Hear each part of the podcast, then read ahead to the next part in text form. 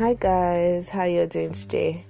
So today I'm going to be talking about the waiting period. The waiting period, and uh, I was thinking of the best way to illustrate this, and what comes to mind is a pregnant woman. You know, a pregnant woman before she births her child has to go through a process, a process of nine months of preparation before she births her child. And in this time frame, there are certain things that the intending mother would do. You know, these are things like you know changing her diet uh, perhaps she had been eating certain things that were not particularly healthy uh, she would be more conscious or be more intentional about the kind of foods that she eats another thing would be to also do a lot of research.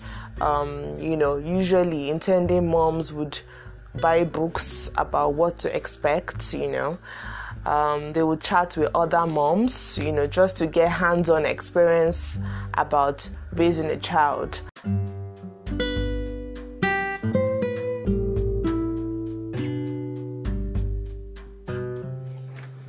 Another way for an intending parent to prepare towards the baby's arrival is to set some money aside towards the child's upkeep. This could mean opening a separate bank account where money is saved specifically for the child. It is not um, unusual for you to find that parents would, you know, do some renovations to their house, maybe set up a nursery buy some things like diapers, get a crib, and all the essentials that the baby would need. Basically, no one no one just leaves it to chance, but rather, you know, one needs to be well equipped, one needs to be well prepared. Just like somebody that wants to go for masters would not just say, Oh, I just want to go for masters and that's it. The person would, you know, research, the person would decide on what course they want to study, the person would check out different programs, would decide that the person wants to do the masters overseas, you know, so or in in their home country. These are all different considerations the person would need to take before making that decision. Now, if you want to relate this to people that have dreams, or people that have ideas. We are all birthing something. You might not be birthing a baby, but you have you have something that you're birthing.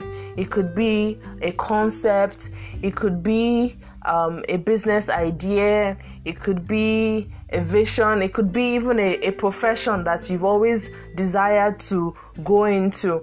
All these are things that we're all birthing, and it's so important that you know whenever you are birthing something, that in the waiting period you do everything that is necessary so that you are well informed.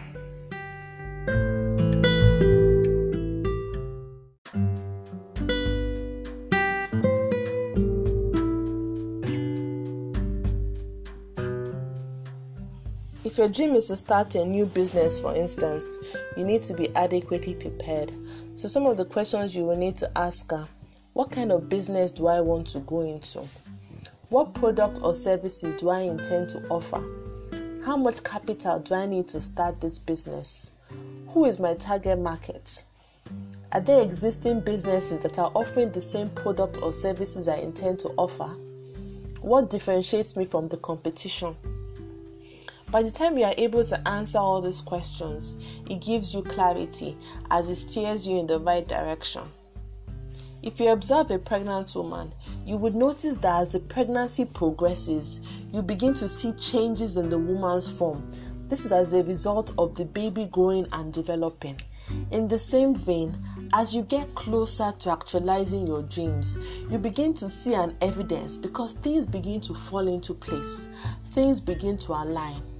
But I need to emphasize something, which is that for birthing to occur, there has to be labor. For birthing to occur, there has to be labor. That means you must be willing and ready to push before you birth that dream. You must be willing and ready to push before you birth that vision. And pushing requires effort, pushing requires pain.